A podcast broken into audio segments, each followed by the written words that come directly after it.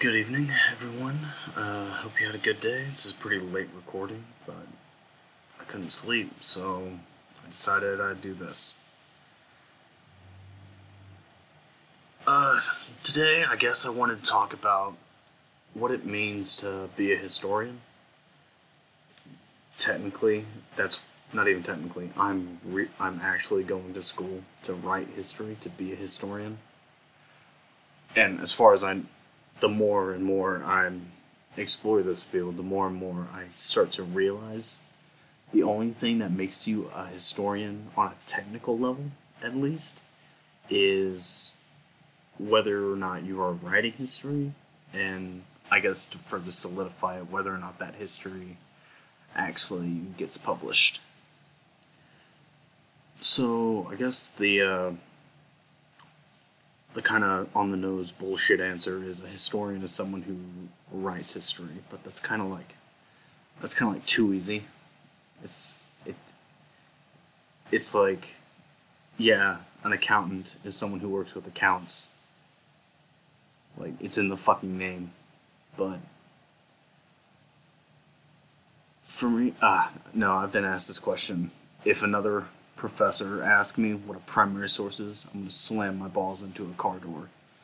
That shit just gets on my nerves. It's like obviously a primary source is a primary source of information.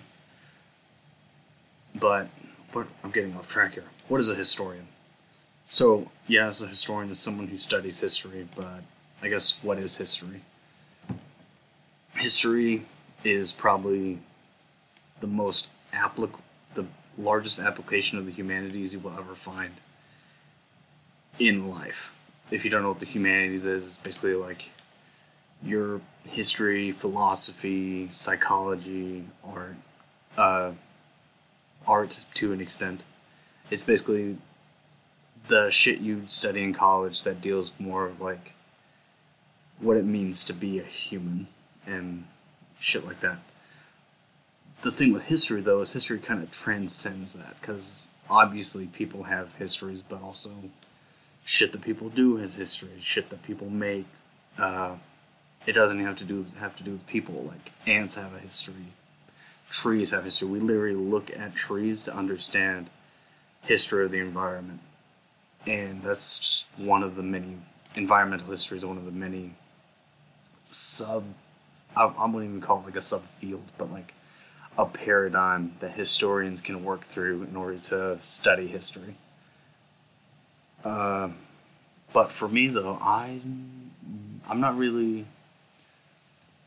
Well, okay, here. Um, my professors always ask what is at the beginning of every semester as a history undergrad. They always ask what is a field of history that you like, like what intrigues you to study and most people go, "Oh, it's ancient Greece. It's Edo Japan. It's this time period here, or this civilization, or blah blah blah blah blah, something like that."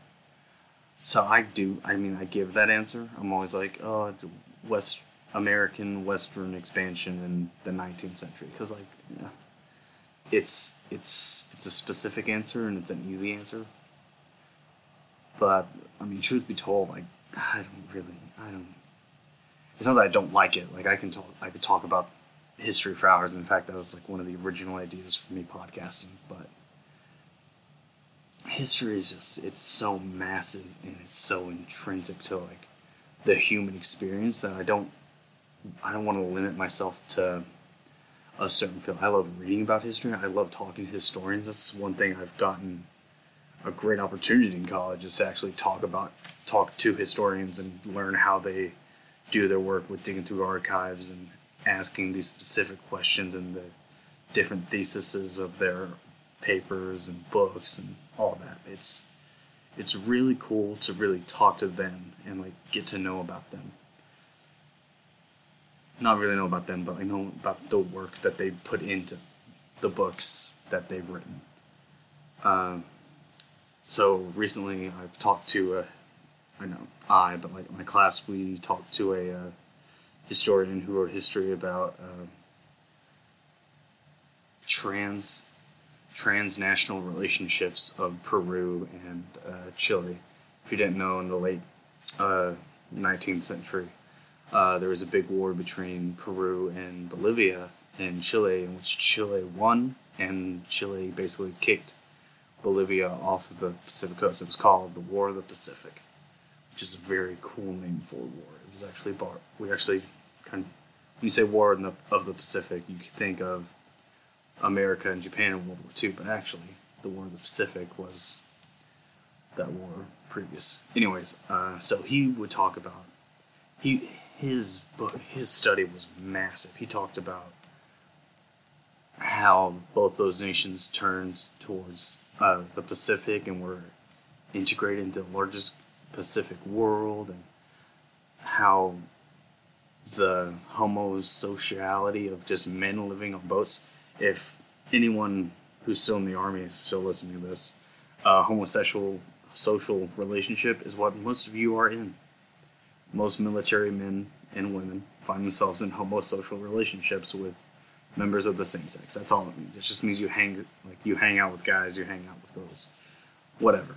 You hang out with people who you identify with on a social level. Um, he talked about anarchism and communism and, organ- and workers' organization in the late 20th, uh, late 20th, not late 20th century, but like the mid 20th century. And he just went on and on. Like it was just a massive project, and that book was only six chapters. He could have gone way more in depth with what he was exploring, but it was it was one of his first works. He was a young historian, and he just he did an amazing job compiling it and going to the archives in those countries and just really synthesizing the information and getting it out there. And he like I said I mentioned primary sources earlier, but like he was able to find stories of just the weirdest things like on account of a guy cutting his leg open because he was trying to prove his masculinity masculinity masculinity and um, police reports and shifts manifestos and all that different shit that can like you can tell stories with of history and that's what history is. Like it's just telling a story and hopefully that story is as close to the truth as it can be. Um, that's one thing with history uh, we're never you will never get an entirely truthful history because history is told from people. That's why uh, history only goes back to I don't even have a timeline. It's like three thousand BC, four thousand BC, um, because that's when people started writing shit down, and we can tell what they were writing. We know on a basic level what they were trying to communicate in those writings.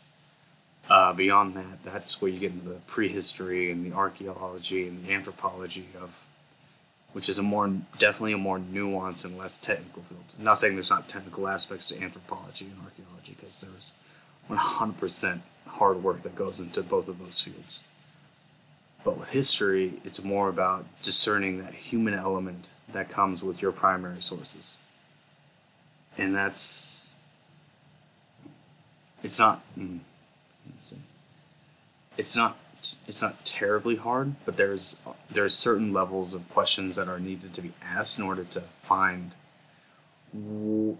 not even technically what the source is saying, because the source is saying what it's saying, like you know what it's saying, but like reading against the grain of the source, trying to really dig into like what the author was trying to say and what they aren't saying, and this the environment in which they're writing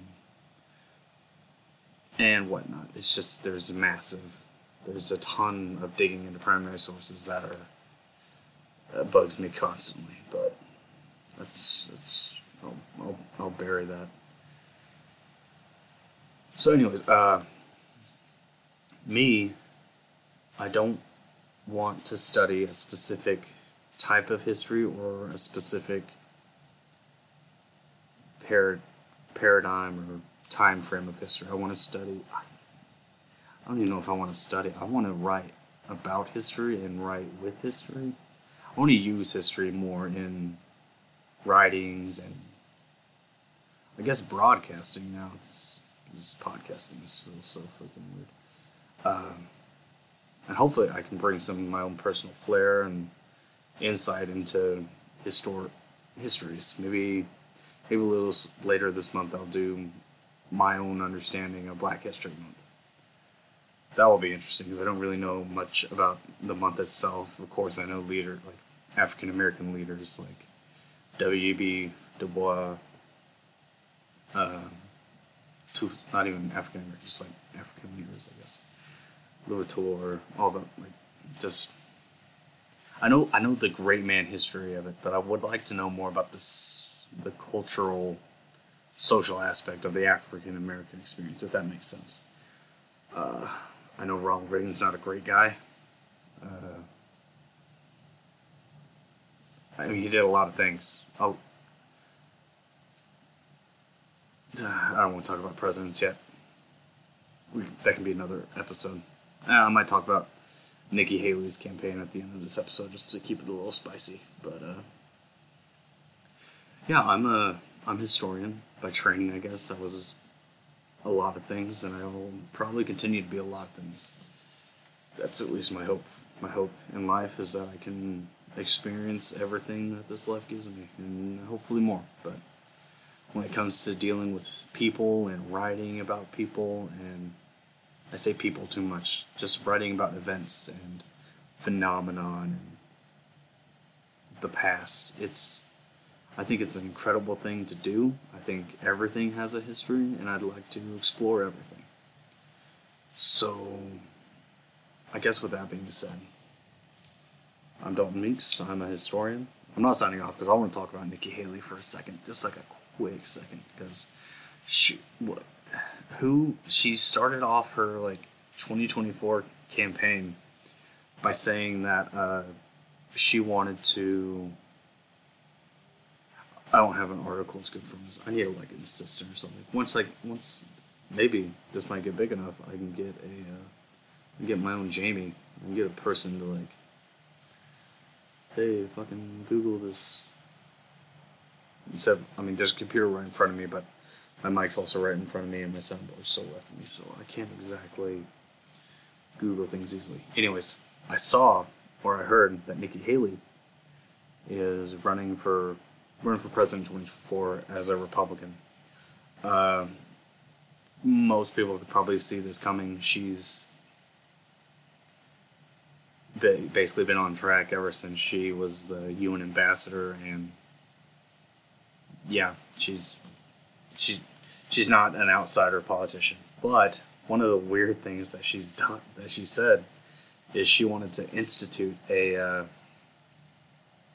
a mandatory, I think it was like a cognitive ability test for any federal uh, any po- federal politicians. So I mean congressmen who are over the age of seventy five.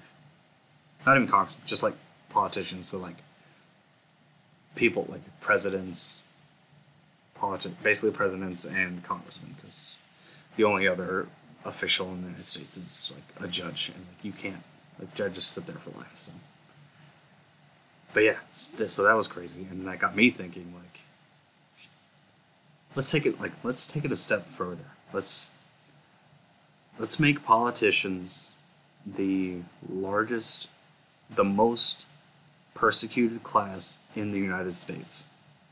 Because really, that's what public service is supposed to be. It's supposed to be a sacrifice for the greater good of the nation. So, I mean, veterans and soldiers, they suffer. We, I don't really like identifying with it because I, I didn't really do anything, but like I was a good, I was a good soldier, I guess. Anyways, back to back to persecuting politicians. Um, I think we should. Uh, I think we should brand politicians every time they get elected, every time they win re-election specifically.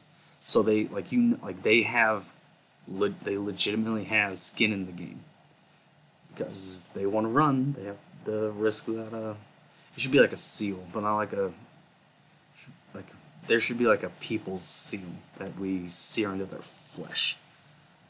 Um, and I think the think the uh, we should even take a step further. Let's expand the number of politicians that would get branded.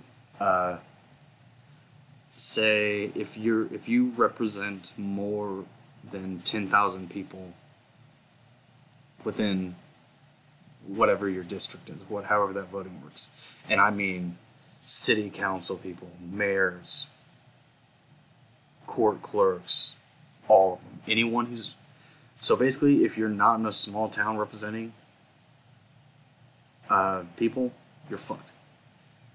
So you better. You, I mean, that doesn't really do. Anyone can get burned. Like I've, I've had my skin burned multiple times. So like, it's not a big deal. Uh, yeah, if you're represent over ten thousand people, and you win an election, your trust should be sheer. Should your your trust in the people should be let's call it a covenant should be uh, seared in flesh. And that's it's not no no it's not just like a one and go kind of thing. It's like every time you run for re-election and you win you are going to be physically scarred because you are suffering for the not the privilege but the opportunity to serve the nation.